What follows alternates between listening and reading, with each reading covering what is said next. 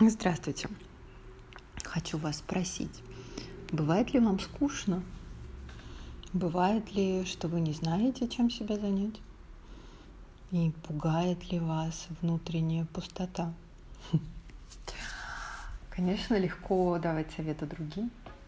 Я помню, когда детей, они были помладше, забираешь гаджеты. И начинаем говорить, мама, мне скучно, я не знаю, чем меня занять себя занять. И тогда говоришь, ой, дорогой ребенок, скуку могут позволить себе только счастливые люди. Потому что пока у нас много тревоги насчет наших денег, и как мы выживем, чем мы будем платить по счетам, мы думаем только о деньгах. Если мы чувствуем себя в опасности, мы мечемся и думаем только о том, как найти безопасность. И так далее. Но однажды, я думаю, у многих, у вас наверняка, раз вы меня слушаете, возникает вот это вот ощущение такой пустоты, тишины, когда вдруг вот у меня появилось много времени – в Испании все как-то происходит быстрее, потому что у нас, наверное, страна маленькая, и путешествовать сейчас нельзя.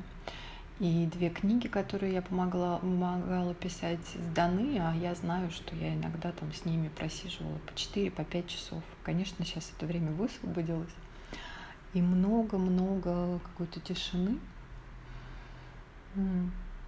Я думаю, конечно, можно было бы занять это время там, пойти танцевать и еще в одну танцевальную школу записаться, там, учить языки как ненормальное, не знаю, заняться бегом. Да мало ли есть привычных способов для того, чтобы занять себя. Убираться можно каждый день. Приятно же, когда думаю идеальная чистота. Да, но понимаю и понимаю, что это такое бегство от себя. И если посмотреть психологию, если посмотреть в организацию нашей психики, то вот эта тишина внутренняя, вот эта пустота, вот это незнание, что с этим делать, это на самом деле спрятанная огромная часть себя, которую мы по каким-то причинам не замечаем. И только в определенные моменты нам удается а, как, через стену ее услышать, как будто бы увидеть какую-то глыбу льда, за которой что-то скрывается, а что пока непонятно. И это может и пугать, и вызывать много любопытства по-разному. И, честно говоря, для меня всегда такой лучший способ исследования себя — это творчество — даже вот обычно, например, когда ко мне приходит идея какой-то книги или рассказа, я давно уже перестала бросаться сразу записывать. Я так внимательно смотрю сюжет или сон, который мне приснился. Раскладываю его, как разворачиваю платок на коленях. И сматриваюсь, понимая, что каждый герой моего сна, каждый герой сюжета, который пришел, это же все я. Это часть меня. И обычно, когда вот ловишь этот инсайт, понимаешь, о чем это на самом деле, ну, я теряю интерес, я могу уже дальше не записывать. И сейчас э, в пятницу 13 ноября начался марафон. Пишем счастливую историю любви. Выпустим потом сборник ваших коротких рассказов. Я думаю, весной он выйдет потому что пока вы напишете, пока соберем, пока все это. Предыдущим сборником было долго. Месяца четыре его выпускали, который от сердца к сердцу. Сейчас его уже можно найти на Ридеро. Он такой толстый, там больше 740 страниц. Поэтому я говорю, что будет не, дол- не быстро собрать эти истории. Так вот, э, меня уже не удивляет, я с этим сталкиваюсь постоянно.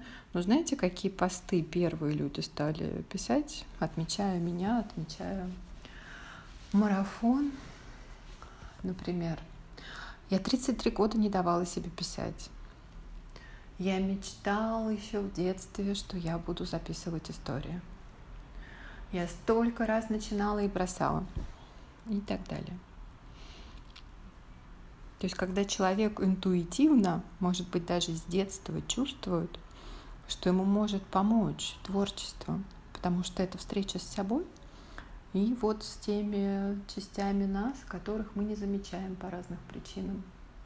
Но поскольку мы стремимся к целостности, мы стремимся к тому, чтобы увидеть себя полностью и проявить себя полностью. Ведь психика устраивает нам разные испытания не потому, что она такая гадина и хочет испортить вам жизнь, а потому что она верит в то, что может быть лучший исход, что вы можете быть более счастливым, более довольным, более реализованным и так далее, и так далее. И когда возможность появляется, она начинает, мы чувствуем вот этот зов, внутри нашего сердца, внутри нашей души, чтобы увидеть это, раскрыться, чтобы воплотиться. И вот эти вот крики о том, что не могу себе позволить 33 года, а все ерунда, до меня уже все дописано и так далее, для меня всегда это такие печальные сообщения о том, что я сомневаюсь, что я имею право быть. Я сомневаюсь, что я ценная, я сомневаюсь, что то, чем я хочу поделиться, важно даже для самой себя. Потому что, ну, на мой взгляд, любое творчество прежде всего для самого себя. Вообще, если честно, все, что мы делаем, мы делаем для себя, либо, конечно, нас к этому приучали долго. Это, кстати, еще одна причина, почему в какой-то момент возникает внутренняя пустота. Когда мы делаем это для других, потому что мы долго по указке мам, например, делаем что-то там, встаем, чистим зубы, читаем книжки, с теми дружим, с теми нет. Потом у нас там появляются мужья и жены, наши обязанности, то есть э, вырастает такое социальное я, и в этом нет ничего плохого. На самом деле для того, чтобы реализоваться в мире, научиться получать деньги за, за свой труд, научиться выстраивать отношения. Нам действительно нужно вырастить вот эту сильную, устойчивую, адаптивную социальную я. Но в какой-то момент, и почти всегда в середине жизни, мы сталкиваемся вот с этой пустотой. Что это говорит? О том, что мы стали замечать что-то, пока не можем его определить, пока не можем дать ему раскрыться – но что-то большее, чем роли, которые мы исполняем. И вот тут творчество самый-самый, мне кажется, гуманный, самый быстрый способ растопить лед и увидеть. Потому что пока мы сдерживаем что-то, на это уходит очень много энергии. Когда энергия высвобождается, то вся, собственно, наша жизнь меняется. И для меня всегда таким способом а, был, есть текст. И это такой самый простой для меня способ вести диалог с миром. А сейчас э, я наткнулась на очень любопытную книгу. Я вообще в последнее время очень много читала, изучала работу мозга. И книга называется «Сила другой руки». Люсии Кана... Каначионе. Напишу. Итальянка, я так понимаю она изучала работу мозга и именно вот техники рисования и использование не основной, не главной руки. То есть если вы правша, то все упражнения из этой книги вам придется делать левой рукой. И наоборот, соответственно. А, я давно знала, я, например, там на каких-то марафонах давала задания, например, человеку, который говорил, что у него нет воображения, что он ничего не может придумать, или он ничего не чувствует. Но обычно, когда ничего не чувствуешь, чего-то определенного не чувствуешь на самом деле. И я тогда говорила очень простые задания, говорила, слушайте, ну чистите зубы левой рукой, когда вы моетесь, э, моетесь закрытыми глазами, то есть как будто вы слепой, потому что наша система нервная так интересно устроена, когда мы отключаем привычные каналы восприятия, когда мы перестаем ходить протоптанными дорожками, мозг начинает активно искать другие варианты. И вот писать или рисовать левой рукой, если правая ведущая, это тоже один из таких способов. Причем там интересно в книге описаны эксперименты,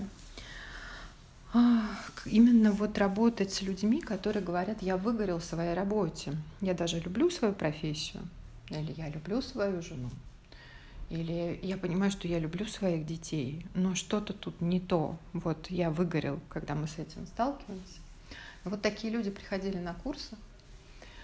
И, например, даже когда профессиональные художники, которые работают на студиях, например, диснеевской, и они начинали левой рукой рисовать, и начинается очень много раздражения, потому что это тяжело, это сложно. И внутренний критик кричит и вопит, что что это такое. Знаете, как есть упражнение, то мы задаем вопрос и записываем его, скажем, правой рукой, а ответ мы пишем левой. И это тяжело.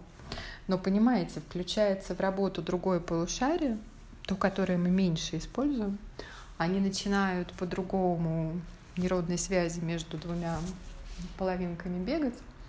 И вот тут-то начинаются новые настоящие изменения, которые мы запускаем сами по-настоящему. Не просто когда мы притворились и терпим, когда нам хочется там прогрессировать, а мы улыбаемся. Нет, это не, притворство. Это настоящее изменение на уровне тела. И вот если вы практикуете, ну хотя бы каждый день, по чуть-чуть, 21 день, то вы становитесь потихоньку другим человеком. И вы приближаетесь, вы приближаетесь к тому я, которая вопит о себе скукой, вопит о себе не знаю, алкоголем, большим количеством сигарет, другим каким-то компульсивным поведением, типа переедания. А, пытается привлечь свое внимание, наше внимание к себе через физиологию. Но только вот почему нужно набраться терпения и бережного такого отношения к себе, к этой неизвестной тишине, потому что, как любой человек, которого вы долго не замечали, или долго обижали. И вы потом приходите с открытым сердцем и говорите, прости, я все поняла. Но это же не значит, что этот человек сразу бросится в ваши объятия и поверит вам. Так вот этой внутренней тишине нужно убедиться в том, что ваше намерение серьезно, то, что вы действительно готовы услышать и увидеть то, что там скрывается. Это одно из упражнений, один из методов, которые буду практиковать на курсе «Хороший год» в декабре вместе с вами в марафоне. И то, что я сейчас делаю сама, потому что все, что я даю вам в виде упражнений, в виде каких-то рекомендаций, это всегда то, что я потестировала, попробовала на себе. Спасибо, что вы слушали меня. И хорошего вам дня.